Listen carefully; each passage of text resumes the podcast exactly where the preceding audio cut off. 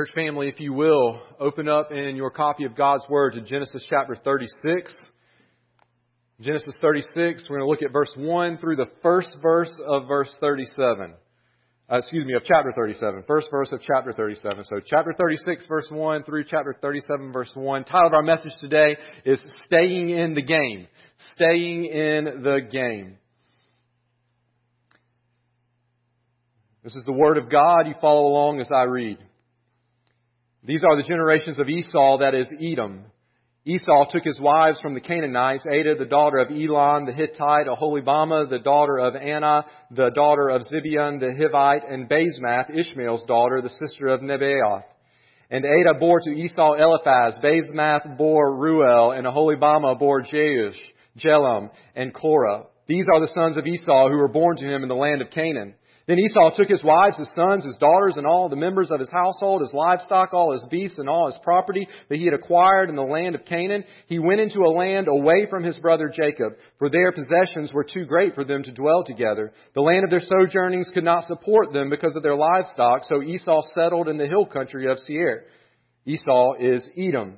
These are the generations of Esau, the father of the Edomites, in the hill country of Seir. These are the names of Esau's sons. Eliphaz, the son of Adah, the wife of Esau. Ruel, the son of Basemath, the wife of Esau. The sons of Eliphaz were Teman, Omar, Zepho, Gatam, and Kenaz. Timnah was the concubine of Eliphaz, Esau's son. She bore Amalek to Eliphaz. These are the sons of Adah, Esau's wife. These are the sons of Ruel, Nahath, Zerah, Shammah, and Mizah. These are the sons of Basemath, Esau's wife. These are the sons of Aholibamah, the daughter of Anah, the daughter of Zibeon, Esau's wife. She bore to Esau Jeush, Jelam, and Korah. These are the chiefs of the sons of Esau. The sons of Eliphaz, the firstborn of Esau. The chiefs Teman, Omar, Zepho, Kenaz, Korah, Gatam, and Amalek. These are the chiefs of Eliphaz in the land of Edom. These are the sons of Adah. These are the sons of Ruel, Esau's son, the chiefs Nahath, Zerah, Shammah, and Mizah. These are the chiefs of Ruel in the land of Edom. These are the sons of Basemath, Esau's wife. These are the sons of Aholibamah, Esau's wife. The chiefs Jeush, Jelam, and Korah, these are the chiefs born of Aholibamah, the daughter of Anah, Esau's wife. These are the sons of Esau, that is Edom, and these are their chiefs. These are the sons of Seir, the Horite, the inhabitants of the land, Lotan, Shobal, Zibeon, Anah, Dishon, Ezer, and Dishon. These are the chiefs of the Horites, the sons of Seir in the land of Edom. The sons of Lotan were Hori and Hemam and Lotan's sister was Timnah. These are the sons of Shobal, Alvan, Manahath, Ebal, Shepho, and Onam. These are the sons of Zibeon, Aiah, and Anah. He is the Anah who found the hot springs in the wilderness as he pastured the donkeys of Zibeon, his father. These are the children of Anah, Dishon and Aholibamah, the daughter of Anah. These are the sons of Dishon, Hemdan, Eshban, Ithran, and Cheran.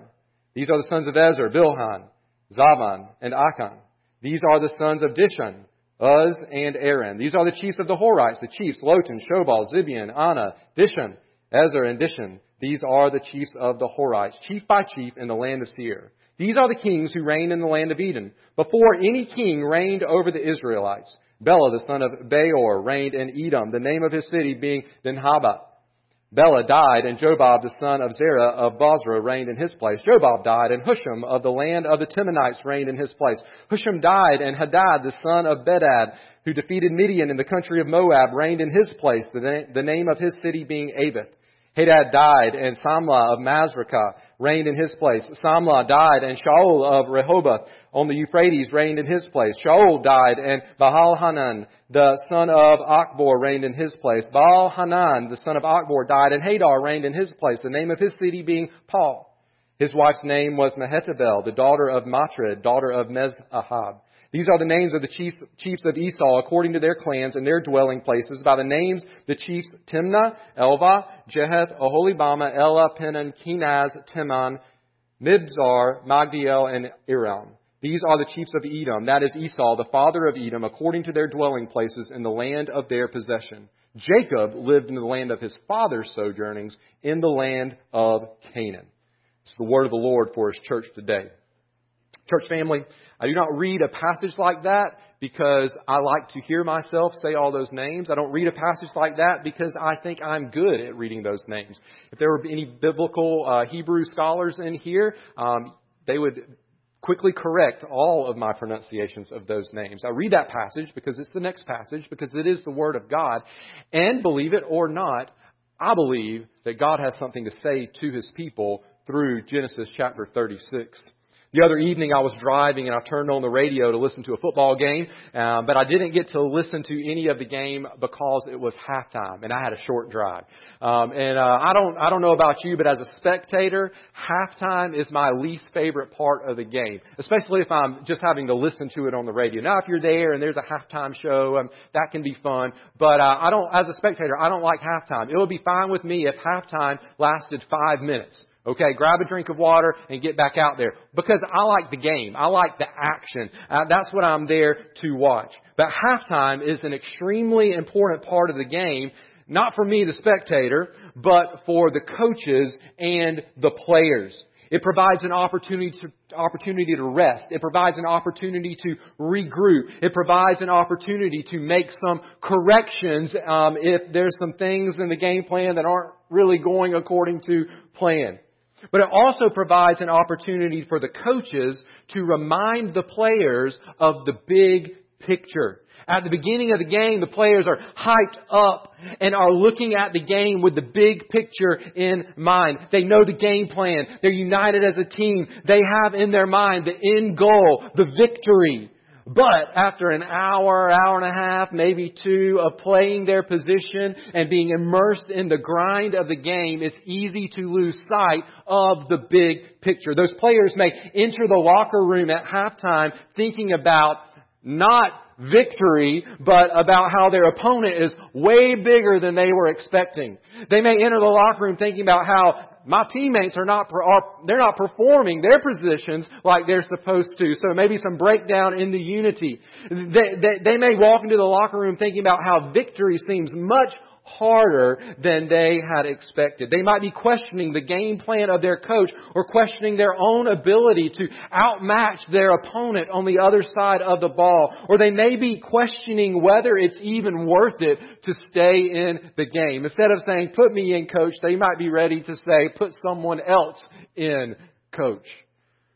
In those moments, great coaches don't just give lots of details, uh, corrections about the, the ins and outs of the game, the X's and O's as it were. Instead, they use at least some of that halftime to lift the minds of the players out of the details and refocus them on the big picture.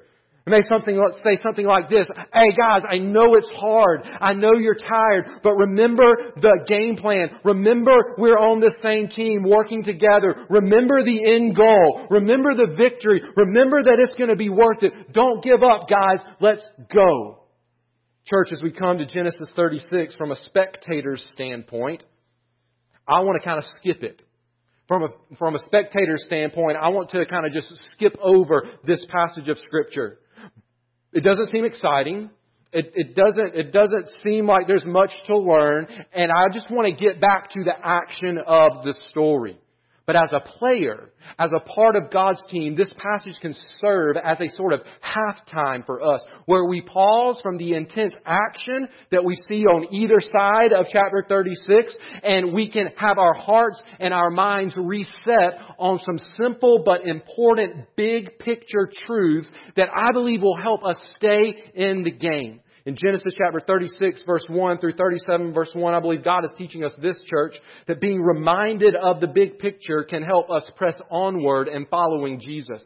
Being reminded of the big picture, being reminded of some just big picture truths from God's Word can help us press onward in following Jesus. Now when we come to a genealogy like chapter 36, it's easy to skim over it quickly. Maybe if you were reading this in your quiet time, your Bible reading, you would kind of skim through it and, and keep going. Um, and uh, maybe sometimes that's okay to do, but sometimes we need to stop and read and say, all right, what is God trying to teach me? Passages like this are not the most intriguing and often don't seem to have much to do with our lives. I like how one biblical scholar put it. He said this, and this, this, this provides me with comfort when I read a passage like this, when somebody way smarter than me, older than me, that's been studying the Bible a lot longer than me, says something like this. He says, genealogies do not easily inspire theological reflection. Now that's a fancy way of saying it's really hard to see how a genealogy helps us learn about God and how to honor Him with our lives. Genealogies do not easily inspire theological reflection. But, he goes on to say this, but in Genesis, they have a most important function, and I agree with him. Now, when we studied one of the previous genealogies in Genesis, uh, we have actually looked at other ones in Genesis um, that have come before this one. And when we studied those, um, I shared with you some of the purposes that genealogies have in Scripture. I'm not going to go back through those in detail, but I do want to remind you of some of those purposes. One, genealogies focus our attention on the correct branches of humanity's family tree as we look for the Messiah. We're going to come back to that one. Genealogies provide uh, links in the grand story of Scripture. Genealogies help move the story forward toward the promised offspring, and genealogies reveal God's sovereignty over humanity and salvation. God knows every one of those names. He knows the people behind those names. We may not know them, but friends, God knew them and knows them.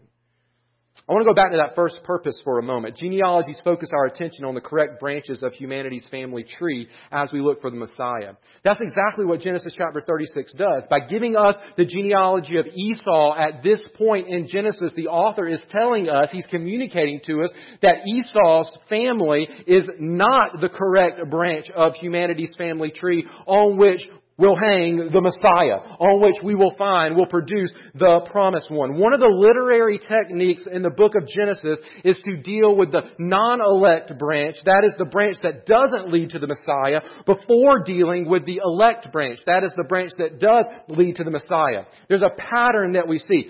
For instance, Genesis chapter 4, we have the line of Cain. Then in Genesis chapter 5, we have the line of Seth. The Messiah, Jesus, came from the line of Seth, the one that was given second. Genesis chapter 10, we are told the genealogies of each of Noah's three sons, with the last genealogy being that of Shem. And then Shem's genealogy is repeated in chapter 11. Guess what? The Messiah came from the line of Shem, the one that was given second, not the one that was given first. In Genesis chapter 25, we are given the genealogy of the line of Ishmael before the author transitions to describe the sons of Isaac. The Messiah came from not the first, Ishmael, but from the second, Isaac. Now, when we get to the branches of the Isaac family tree, which are Esau and Jacob, we are given the genealogy of Esau before the text dives into the sons of Jacob. And the pattern holds true. Esau's descendants, the one that's given first, will not lead to the promised offspring, but Jacob's descendants, the one given second, will. Again, the pattern is to briefly deal with the non-elect line and then dive into the details of the elect line, the one that will lead to Jesus. So chapter 36, look at the text. Chapter 36 begins this way. These are the generations of Esau. And then jump ahead to chapter 37 verse 1. These are the generations of Jacob. So just that, just the placement of Esau's descendants before Jacob's descendants reveals that the Messiah will not come from Esau, but from Jacob. Now I know, I know this may seem technical and a little bit boring, but understanding the structure and the pattern of Genesis is going to help you when you're reading this book so that you don't get bogged down when you're saying, I'm going to read the book of Genesis and you get bogged and you say, man, why is this going on? There, there's a rhyme, a reason to the rhyme, so to speak. Genesis 36 may seem random, but it actually fits just right in the account of Genesis and helps point us in the right direction as we're looking for this promised one, this offspring, this Messiah, Jesus. But that's not all. As I said a moment ago, I think this passage provides us with some reminders that will help us press on in following Jesus. So think about this passage as halftime, as a transition out of Jacob's journey, which we spent several weeks in, and into the story of Joseph and his brothers, those sons of Jacob. We want to see this as this halftime, and we want to be reminded of this big picture. There are three reminders that I want to share with you. And I say reminders because they're things that we've seen before. Remember, you get into halftime, you don't want to learn new things at halftime. You just want to be reminded of what you already know so that you can press on. We want to press on or we want to stay in the game as followers of Christ. Reminder number one, church, is this. God's fulfilled promises strengthen our faith in His promises yet to be fulfilled. God's fulfilled promises strengthen our faith in His promises that are yet to be fulfilled. If you say, Zack, this seems like something we've talked about before. It is. Remember, it's halftime. We're just being reminded. We're being reminded of these truths so that we stay in the game. In verses 1 through 8, we have the generations of Esau that's written in a way that focused on the land. We're told that Esau had a few wives, some grandsons. They moved out of the land of Canaan and settled in the hill country of Seir. We're also told that the reason Esau decided to leave Jacob is because and the text says this, their possessions were too great for them to dwell together. The land of their sojournings could not support them because of their livestock. And then if you jump ahead to chapter 37 verse 1, we're told that Jacob lived in the land of his father's sojournings in the land of Canaan. And notice one more thing. Verse 9, if you see that, it seems to repeat verse 1. Actually, two times we're told, these are the generations of Esau. And then again, these are the generations of Esau, the father of the Edomites. Whereas chapter 36 verses 1 through 8 focuses on the land of Esau. Chapter 36 beginning in verse 9 and going all the way through the end of the chapter focus on the kings that come from Esau. Friends, the great possessions of these brothers, the fact that Jacob stays in the promised land while Esau leaves the promised land, and the history that kings descended from Esau, they may seem like very obscure details and facts, but they are all actually a part of God fulfilling His promises. God had promised blessing to Abraham and his offspring, and here we see the grandsons of Abraham possessing great wealth. God had said that Jacob was the chosen one. And here we see Esau leaving the land of promise while Jacob remained in the land of promise. And God had promised Abraham that kings would come from him. And here we see that Abraham's grandson Esau produced many kings. Well, those names that I just struggled to read a few moments ago. So what we see here is in chapter 36, we have evidence that God is keeping His promises. And as we see God keeping His promises, our faith ought to be strengthened to trust that God is going to continue to keep His promises into the future. Church, I, I, I want to be very transparent with you. Sometimes I struggle with trusting God's promises that have yet to be fulfilled. I do. I love studying God's Word. I love preaching God's Word. But sometimes I struggle with trusting His promises that are yet to be fulfilled.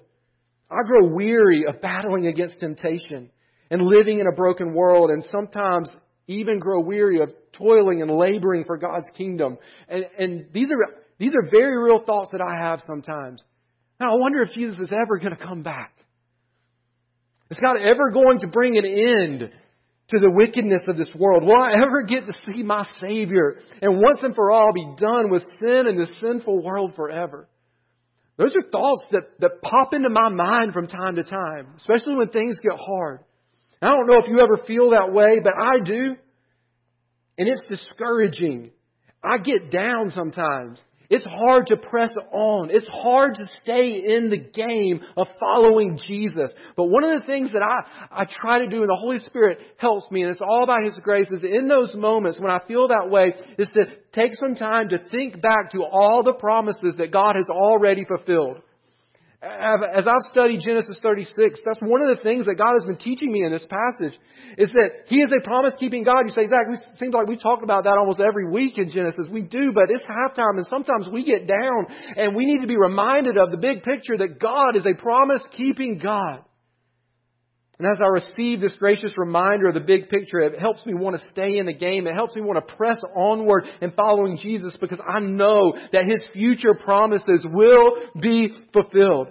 Church, God's fulfilled promises strengthen our faith in His promises that are yet to be fulfilled. And so I want to encourage you, stay in the game. Stay in the game. Let me give you reminder number two. Reminder number two, God's plan for His people requires patient waiting from His people. God's plan for His people requires patient waiting from His people. One of the things we have seen over and over in Genesis is that God's ways and timing are not always what we would expect. As the prophet Isaiah said, For my thoughts are not your thoughts, neither are your ways my ways, declares the Lord. For as the heavens are higher than the earth, so are my ways higher than your ways. I want you to notice verse 31. Chapter 36 verse 31. These are the kings who reigned in the land of Edom before any king reigned over the Israelites.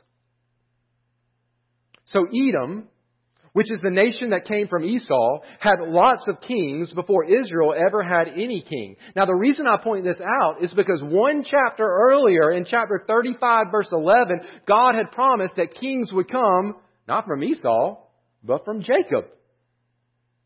Well, that's interesting. So God promised that kings would come from Jacob, but many kings came from Esau before any king ever came from Jacob. Church, God's timing is not always our timing. God's ways are not always our ways. And we need to remember that because when it seems like God has forgotten, He hasn't. When it seems like God is silent, He is still working out His plan. It's just that His plan for His people requires patient waiting from His people. Consider Noah building the ark, waiting for many years on the floods to come. Consider Abraham promised a son, waiting for many years on that promised son to be born. Consider the people of Israel who waited many, many years for the promise made to Jacob that kings would come from him to be fulfilled. But unfortunately for Israel, we know from reading ahead in the story, they got tired of patiently waiting. And they demanded a king in their timing and in their way. God gave it to them and they had to suffer the consequences for it. Brothers and sisters, as we trust that God will continue to fulfill His promises, we must understand that part of the game plan for God's people is patiently waiting. And if we forget this, it will lead to discouragement in our lives. We will try to run ahead of God. We will demand from God what He is not yet ready to give us, and those desires will end up usurping God's place in our hearts, which leads to idolatry.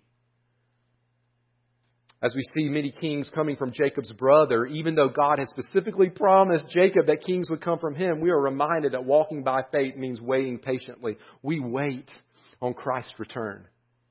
We wait on Satan to be bound and thrown into the lake of fire forever. We wait on our lowly bodies that are broken to become like Christ's heavenly body, perfect forever. We wait on God to wipe away every tear for our eyes. Church, we wait, we patiently wait. Remember, it's actually part of God's game plan.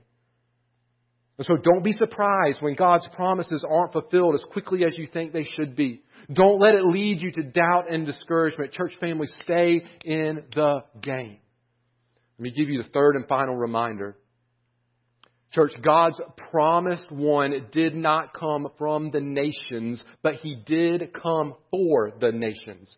God's promised one did not come from the nations, but he did come for the nations. I want to make sure you understand what I mean by the nations in this context when I use that. Throughout Scripture, the nations are the peoples other than Israel. The New Testament calls them Gentiles.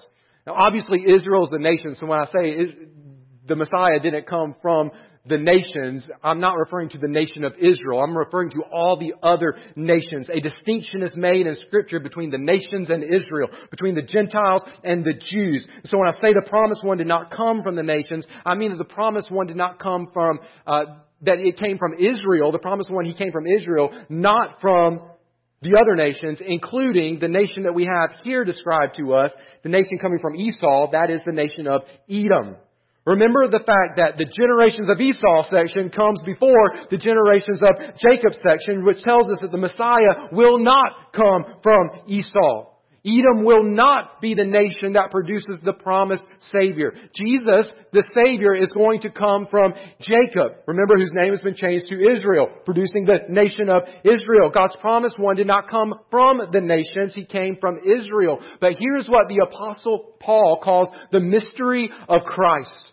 The mystery of Christ. This is what many Jews had a hard time understanding when Christ came and in the early days of the church. The mystery of Christ is that even though God's promised one did not come from the nations, He came for the nations. As Paul wrote to the Ephesians, he said this, the mystery is that the Gentiles, that's the nations, are fellow heirs, members of the same body, and partakers of the promise in Christ Jesus through the gospel. The mystery of Christ was that when Jesus died on the cross, He was dying for the sins of people from every nation, not just for people from the nation of Israel from which He came. And friends, this is good news for you and for me, because most, if not all of us in this room today are not Jewish by birth. We don't belong to the nation of Israel. If you're not a Jew, then this truth that God's promised one came for all the nations means that you too can believe in the promised Messiah in Jesus and you can be equally saved from your sins just like someone who came from the Jacob branch of the family tree can believe in Jesus and be saved.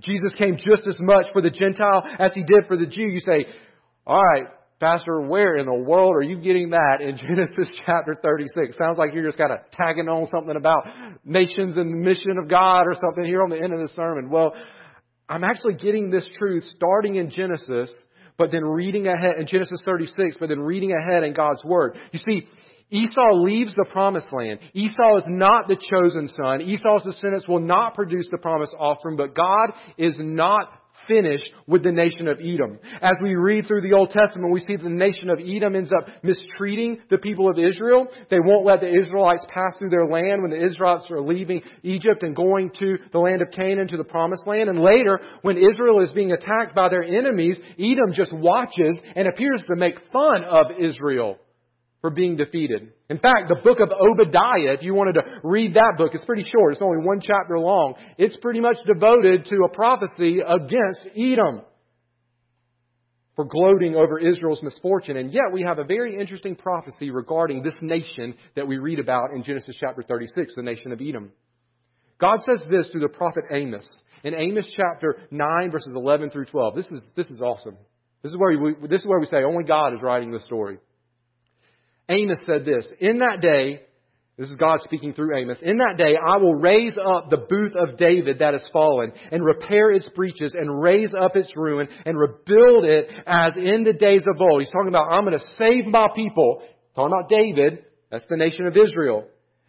Note, note this, that they may possess the remnant of Edom, and all the nations who are called by my name declares the Lord who does this. Church, despite the wickedness of Edom, despite the fact that Edom came from Esau, who was not the chosen son, who despised his birthright, who left the promised land, and who did not produce the Messiah, here is a prophecy that a remnant from Edom would be called by the Lord and would be saved. And not only Edom, but all the nations who are called by God unto salvation. And just in case we think we are misinterpreting that prophecy from Amos, I want to I want to fast forward several hundred years to a church meeting in Jerusalem not too long after Jesus came and died for sin and rose from the grave. The gospel was being preached to the Gentiles, to the nations, and people from the nations were believing in Jesus and being saved, but the Jews didn't really, they, they were like, I don't know about this. They're not our people. They're not the chosen people. How in the world can they share in the promises of God? They were having trouble wrapping their minds around this truth that the nations who didn't produce the Messiah were being saved by the Messiah and being included as part of God's eternal people. And so they called a church meeting in Jerusalem. It's recorded for us in Acts chapter 15. You can read about it later.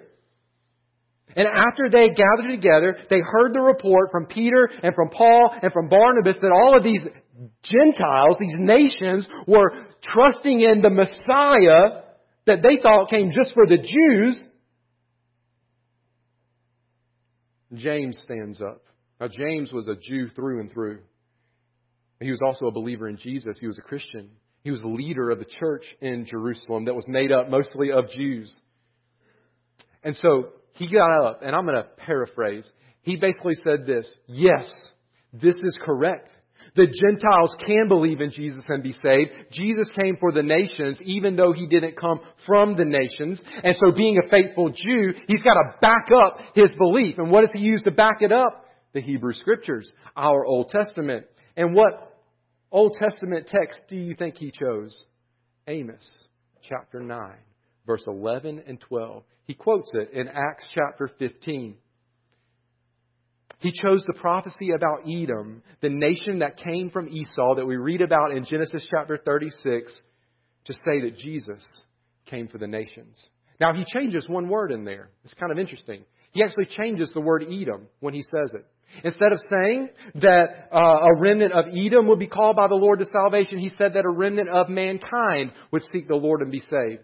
Here's what that means. It means that James understood the prophecy from Amos chapter 9. He knew that when God said a remnant from Edom would be saved, God meant that's just an example of one of the nations, of all the nations that are going to be saved. Interesting fact is that the word Edom and the word mankind, meaning everyone, all the nations, that's found there in, in, in, uh, in the Hebrew, they sound almost exactly the same. Maybe God did that on purpose. Maybe he had the prophecy given to Amos. In, in, that prophecy, he used the nation of Edom as an example because he knew that word in the Hebrew sounded just like the word for all mankind because he was pointing forward to the fact that this promised one who didn't come from the nations, he was actually coming though still for the nations. Friends, this is why I said this is a story only God could write. God came for the nations. You see the point of this halftime encouragement? We need, church, to be reminded of this fact that God is going to fulfill His promises, that as we wait on those promises, we're going to have to wait. Patient waiting is a part of God's game plan. And we need to be reminded that God's plan includes people from every nation hearing the gospel, believing the gospel, and one day gathering around the throne of God as the redeemed bride of Christ. But church, the mission is not yet complete. In fact, Jesus said the gospel of the kingdom, the good news that Jesus the King came and died for sinners and rose from the grave, conquering sin and Satan and death. Jesus said this, this gospel will be proclaimed throughout the whole world as a testimony to all nations and then the end will come. Which means, church, that as we patiently wait on God's promises to be fulfilled, we don't wait by doing nothing.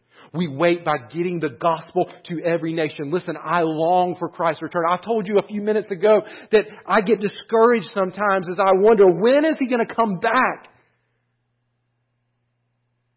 But the delay, church, in His return should not lead me to doubt His return but should instead remind me and it should remind you that our work is not finished. My work is not finished. The mission is not yet complete. And so instead of sitting around kicking dirt, wondering when Jesus is coming back and when God will finish what He started, I need to leverage my life for the sake of the great commission of our Lord Jesus. I need to pour myself out so that the peoples who have never heard of Jesus can hear. I need to be about my Father's business, which is the salvation of people from every nation church, I need to stay in the game.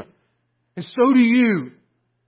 God's promised one did not come from the nations, but He came for the nations. But as long as there are still nations and peoples and languages that have yet to hear and believe the good news of Jesus, church, we've got to stay in the game. Brothers and sisters, it's not over. We've got to get back out on the field. It might be hard. The opponent might be fierce. Sometimes it might seem like things are not going according to the game plan. But see the big picture, team. See the big picture, church. God is at work. Jesus is being proclaimed one by one. The nations are hearing the gospel of Jesus. In God's timing, the victory that was won on the cross is being applied to hearts from every nation all around our world. So, two questions. One, have you believed in Jesus the Messiah? He came for you. He came for the nations. Will you trust in His work on the cross to rescue you from your sin? Are you a part of the remnant of the nations that believed and are saved? If not, you can repent of your sin and believe and trust in Christ today. And if you have believed in Jesus, then brothers and sisters, Let's get back out on the field. Let's labor for the kingdom. Let's press onward and following our King. Let's get the gospel to every nation. And then the end will come.